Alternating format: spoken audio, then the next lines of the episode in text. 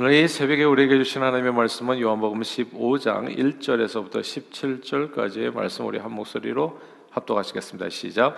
나는 참 포도나무요 내 아버지는 농부라. 물은 내게 붙어 있어 열매를 맺지 아니하는 가지는 아버지께서 그것을 제거해 버리시고 물은 열매를 맺는 가지는 더 열매를 맺게 하려 하여 그것을 깨끗하게 하시느니라.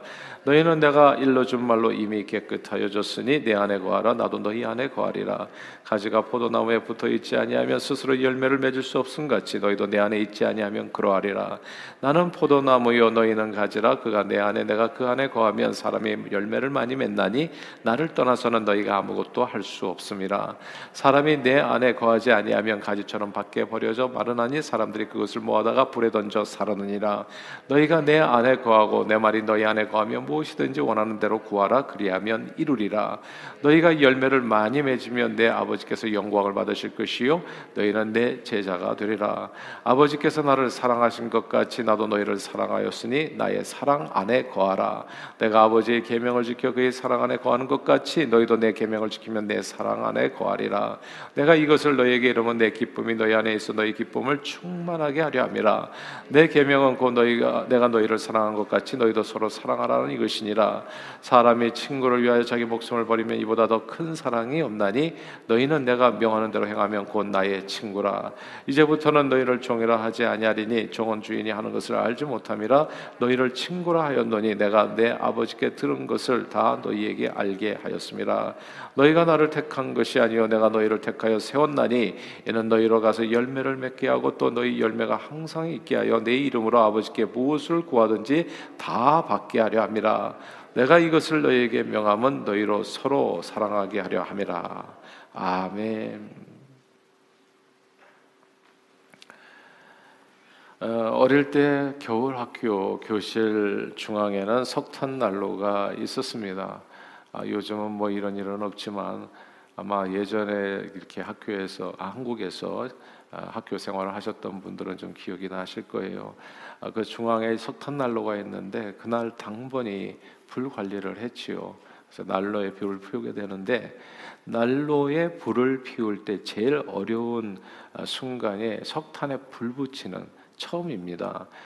까만 석탄 알갱이에 이제 처음 불을 붙이려면 신문지 종이나 혹은 나무 가지 등을 막 넣고 입으로 호호 불어가면서 불이 이제 이렇게 불어서 이게 이제 석탄에 잘 붙어서 타오르도록 애를 써야 합니다. 그러나 일단 석탄의 불이 어, 빨갛게 타서 달아오르게 되면 맨 석탄 알갱이를 그 안에 넣기만 해도요 저절로 불이 쉽게 붙어서 활활 타올라 석탄을 불붙여오는 것이 불타오르게 하는 것이 하나도 어렵지 않습니다. 석탄에 불을 붙일 때 가장 어려운 일은 석탄 알갱이 하나에 불을 붙이는 일입니다. 이제 이게 석탄이 이렇게 많은 데다가 불을 붙이는 것은 오히려 쉬워요. 이게 불이 붙으면서 서로 서로 영향을 줘가지고 서로 간에도 영향을 줘가지고 이제 서로 서로 불타오르는 거거든요. 근데 석탄 알갱이 한 알, 예, 한 알에 불을 붙이는 것은 엄청 어렵습니다. 예. 그러니까 이쪽에 또 타다가 이쪽에 이렇게 이렇게 만약 나뭇가지를 태우다 보면 나뭇가지에 불이 꺼지고 또 석탄은 또 불이 꺼지고 여기서 여기로 아, 불, 불타오르지도 않고 거의 불가능한 거죠. 석탄은 여러 덩이가 한한대 뭉쳐 있어야지 서로에게 불기운을 주면서 함께 타오르게 되는 것이지 석탄 알갱이 하나는 조금 불이 붙을 수는 있을지 모르지만 혼자 떨어져 있는 석탄은 좀 불이 붙더라도 타다가 중도에 이렇게 꺼져버리기 십상입니다. 아, 석탄 알갱이 하나의 불이 가장 잘 붙을 수 있는 방법은 그러므로 활활 타오르는 석탄 뭉치에 자신을 던져 넣는 겁니다. 그냥 활활 타오르는 석탄 뭉치에 자신을 던져 넣는 거예요. 그러면 저절로 불이 붙습니다. 그리고 끝까지 잘 탈 수 있습니다. 이제 팬데믹을 지나면서 이제 많은 교회가 어려움을 겪었죠. 미주 한인 교회 중에 약 20% 숫자가 감소했다고 합니다. 결코 적지 않은 숫자예요. 문을 닫는 교회들이 있었다는 얘기죠. 교회 공동체로 이제 함께 이렇게 모여서 예배하는 것이 굉장히 어려워지면서 성도들의 신앙생활도 함께 많이 식어졌습니다. 한국 교회에서 행한 설문조사에 따르면 팬데믹 기간에 온라인에서 예배드리는 성도 가운데 거의 90% 정도가 시간이 지나면서 예배 자세가 흐트러졌다고 합니다. 그러니까 이게 10명 중에서 9명은 그냥 예배를 제대로 이제 결국 못 드리게 됐다는 거예요. 처음에는 조금 이렇게 집중해서 오늘도 뭐 어, 화면에서 보면서 이제 온라인상에서 예배드리는 게 쉽지 않을 거예요. 자세도 흐트러지고 뭐 어떨 때는 이제 제 책상에 앉아서 온 거실에서랄지 양복 입고 처음에는 그렇게 시작을 하죠. 그러니까 나중에는 양복도 안 입고 그저 쉽게 옷을 갈아입고 나중에는 파자마 바람으로 이제 이렇게 이제 삶이 이제 이렇게 변하게 되어지는 겁니다. 그러니까 이게 정말 90%가 이렇게 자세가 다 흩어진다고 하더라고요. 화면 앞에 앉아서 예배드리다가 또 전화가 오든지 누군가 집에 찾아오면 예배 자리를 떠날 수밖에 없는 겁니다. 그런 유혹을 받게 되는 거죠. 이런저런 이유로 팬데믹 기간에 온라인 예배 현장에서 제배, 제대로 예배 드리는 사람은 아, 겨우 10% 정도에 불과했다는 사실에 우리를 좀 놀라게 하는 것입니다. 아, 다른 말로 이거는 근데 이 뭐 이상한 일은 아니에요. 절대 놀랄 일이 아닙니다. 결과를 보면 아 어떻게 그럴 수가 있지 이렇게 생각할 수 있지만 조금만 생각해 보면 그건 당연한 일이에요. 왜냐하면 석탄 하나 알갱이에 불 붙이는 건 엄청 어렵거든요. 그거 타다가 중간에 그냥 나머지 10%도 전 진짜 의심해요. 진짜 독한 사람들만 이제 그게 가능하지 웬만한 사람들은 그 쉬운 쉬운 일이 아닙니다. 신앙 생활은 혼자 할 때가 가장 어렵습니다. 네. 정직하게 얘기하자면 불가능합니다. 혼자서 신앙 생활하는 것은 불가능해요. 제가 목사님들도 뭐 얼마나 훌륭하신 분들이 소명받고 그렇게 되잖아요. 야 그런데 은퇴하고 나니까 바로 변하더라고요. 예. 은퇴하고 나니까 새벽 기도도 안 하시고 그래서 1년 지나니까 영역이 그냥 소멸해 버리시더라고요. 그러니까 제가 깨달은 거예요. 아무도 장담할 수 없다는 거. 그래서 그번에 집 이런 거 아무 상관이 없어요. 그냥 이렇게 혼자서 신앙생활은 안 돼요. 예. 개개인의 신앙생활은 교회라는 크리스천 공동체 안에 거할 때만 활활 타오르게 됩니다. 오늘 본문에서 예수님은 자신과 성도와의 관계를 포도나무와 가지에 비유하셨습니다. 그리고 마치 포도나무 가지가 포도나무를 떠나서는 아무런 열매를 맺을 수 없음 같이 주님을 떠난 인생은 스스로 아무 열매도 맺을 수 없다고 말씀하셨습니다. 그러므로 누구든지 활활 타오르는 열매 맺는 인생을 살려면 주님 안에 거해야 된다는 거죠. 우리 다 함께 오늘 보면 5절을 같이 한번 읽어보겠습니다. 5절 읽어볼까요? 시작. 지금 같이 읽겠습니다. 5절 시작. 나는 포도나무여 너희는 가지라. 그가 내 안에 내가 그 안에 거하면 사람이 열매를 많이 맺나니 나를 떠나서는 너희가 아무것도 할 수 없음이라. 아멘. 그가 내 안에 내가 그 안에 거하면 사람이 열매를 많이 맺는다. 이 구절을 주목해야 됩니다. 그러므로 신앙생활을 잘하는 비결은요, 우리 자신이 뭘 스스로 자꾸 혼자 하려는 것보다는 포도나무 대신 주님 안에 거하는 겁니다. 이게 중요하니까 반복할게요.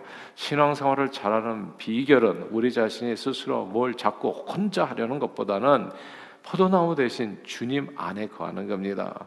그러면 오늘 말씀 그대로 저절로 열매를 맞게 많이 맺게 된다는 거죠. 그리고 놀라운 축복을 덤으로 받게 됩니다. 그 놀라운 축복이 오늘 보면 또 7절에 나옵니다. 7절도 읽어볼까요? 7절입니다. 시작. 너희가 내 안에 거하고 내 말이 너희 안에 거하면 무엇이든지 원하는 대로 구하라. 그리하면 이루리라. 아멘. 주님 안에 거하면서 구하잖아요. 그러면 소원 기도도 다 이루어진다는 겁니다. 야 놀라운 말씀 아닙니까? 주님 안에 거하면 기도 응답의 축복도 누리게 됩니다. 그렇게 주님 안에 거하여 열매를 많이 맺고 기도 응답의 축복을 누리면 우리는 저절로 하나님 앞에 영광을 돌리게 된다. 이제 이런 말씀들이 쭉 이어져서 나오는데 자 그렇다면요 진짜 중요한 질문이죠. 그러면 어떻게 예수님 안에 거하는 것인가?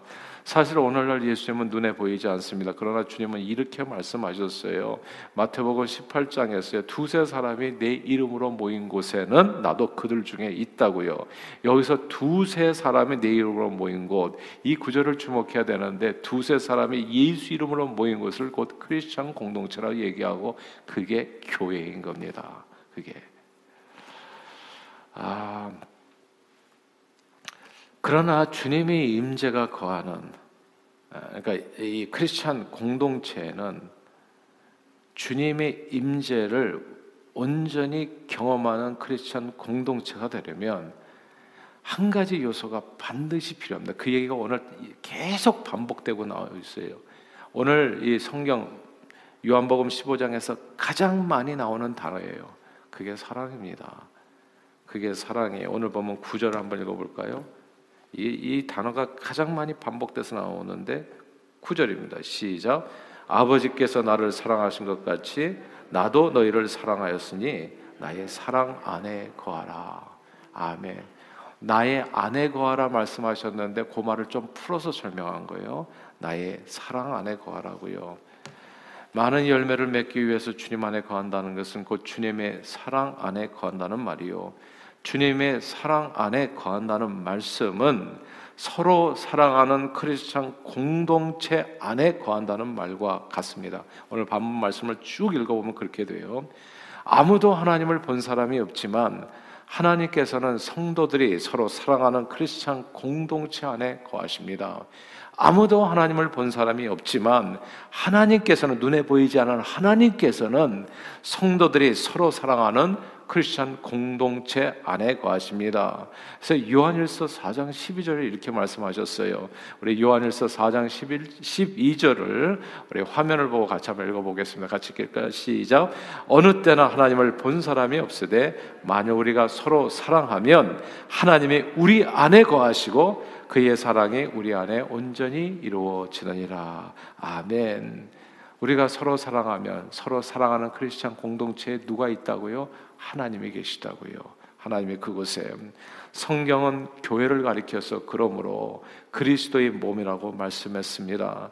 예수님 안에 거한다는 말은 그래서 다른 말로 주님 주신 계명에 순복해서 서로 사랑하는 크리스찬 공동체인 교회 안에 거하는 것이라고 이해할 수 있습니다.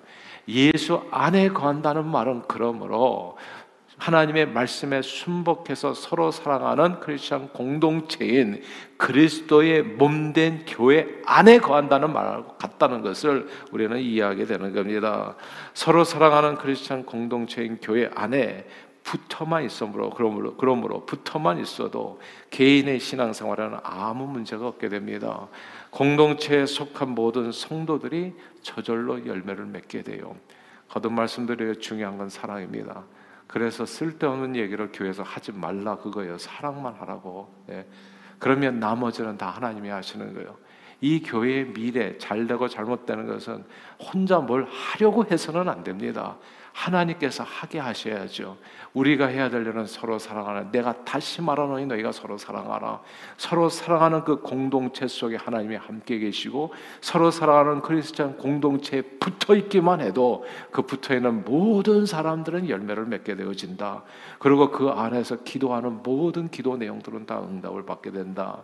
마치 석탄 알갱이 하나는 불에 타기가 거의 불가능하지만 석탄이 함께 모여서 활활 타오르는 난로 안에 던져 넣기만 해도 곧 자신도 불타오르게 되는 것처럼 개개인 홀로 있을 때에는 신앙생활이 뜨겁게 타오를 수 없지만 모여서 함께 성경 보고 기도하고 예배하고 봉사하고 전도하고 선교하면 신앙생활이 점점 타오르게 되고 자기도 모르는 사이에 많은 열매를 맺게 되는 것을 알게 된다 그 말씀인 겁니다. 서로 사랑하는 크리스천 공동체에 열매 맺는 비결이 있고 비밀이 있고 그리고 기도 응답의 비밀이 있는 겁니다. 그러므로 성경은 이렇게 얘기했죠. 서로 사랑과 선행을 격려하며 모이기를 패하는 어떤 사람들의 습관과 같이 하지 말고 오직 그날이 가까움을 볼수록 더욱 그리하라고 권면했습니다. 셀 모임, 교구 모임, 전체 예배, 기도 모임 중요한 이유가 있는 겁니다, 여러분. 신앙생활이 어려울 때는 그냥 주님 앞에 나와서 이 자리에 앉아 있기만 해도 돼요. 그러니까 제가 항상 말씀드리듯이 그냥 집에서 그러니까 주일 예배의 숫자가 저는 새벽 기도 숫자가 되기를 원하는 거예요. 예. 제가 봤다니까요. 저는 평생 새벽 기도하기로 결, 결심을 했어요. 목사님들이 새벽 기도를 어렵다 생각하셔가지고 지금 목회할 때만 새벽 기도를 하시고 예? 그럼 목회를 안 하시면 이제는 그냥 집에서 온라인으로 예배 드리시고 이제 이렇게 되는 경우가 참 많더라고요. 그러면서 영역이 급감해 버려. 예. 그러니까 혼자서는 석탄 알갱이는 그냥 꺼지는 거예요. 타다가 마는 거예요. 그러니까 이게 알 수 없어요. 공동체 안에 나를 던져넣기만 해. 그러니까 교회 오시는 게 힘드시면 교회 와서 주무세요. 그냥. 그냥 여기 와서 석탄에 던져놔가지고 잠만 자도 불이 붙어. 예. 난로 속에 들어가가지고 그냥 꼬박꼬박. 예. 그래도 불이 붙어요. 놀랍습니다, 여러분. 예. 할 일이 하나도 없어요. 너희가 내 안에 거하기만 하면. 그럼 너는 많은 열매를 맺는다. 졸면서 기도해도 응답받아요. 근데 집에서 혼자서 이렇게 화면 보고서 지금 팬데믹에서 어쩔 수 없어요. 어쩔 수 없는 상황이니까 이해는 해요. 근데 이해는 하면서 신앙이 식어지는 것도 이해는 되는 거예요. 그렇게 할 수 있도록 만들어진 사람이 아니에요. 근데 그렇게 떨어져서도 신앙생활을 잘한다? 그거는 독한 겁니다. 그건 좀 이상한 거예요. 그게 와 진짜 존경할 만한 박수 칠 만한 일인 것 같은데 그게 독한 거예요. 근데 그게 신앙생활만 독하고 없어요. 매사 독한 거지. 그러니까 이게 우리는 연약한 걸 인정해야 돼요. 우리는 부족한 걸 인정해야 돼요. 나는 이렇게 주님 떠나서는 아무것도 안 된다고 스스로 그렇게 그냥 이렇게 인정을 하셔야 된다고 겸손하게. 나는 혼자서도 잘해. 그런 그런 교만이 없죠 사실은. 세상에 독불장군은 없어요. 하나님은 세상을 그렇게 만들지 않았어요. 인간이 함께 살게 만들었다고 독처하는 게 좋지 않다고 얘기했는데 어떻게 혼자 잘해보겠다고 그렇게 하나님과 나왔어요? 그런 건 없어요. 주님께서는 승천하시면서 이 땅에 크리스천 공동체를 주신 겁니다. 예수 그리스도의 몸이라고 하셨어요. 그리고 그 안에서 신앙생활을 하도록 한 겁니다. 내 신앙에 불붙기 위해서는 방법이 딱 하나밖에 없는 거예요. 주님 앞에 나오는 거. 그래서 셀 모임 하고 여러분 초청하시면 뭐 이렇게 자꾸 이렇게 뒤로 빼고 그러지를 마세요. 모이기를 피하는 사람과 하지 말라고 그러는데 왜 자꾸 피하려고 그러세요? 제일 먼저 셀 목자님께서 우리 모임이 언제 했습니다. 제일 먼저 답신을 올리세요.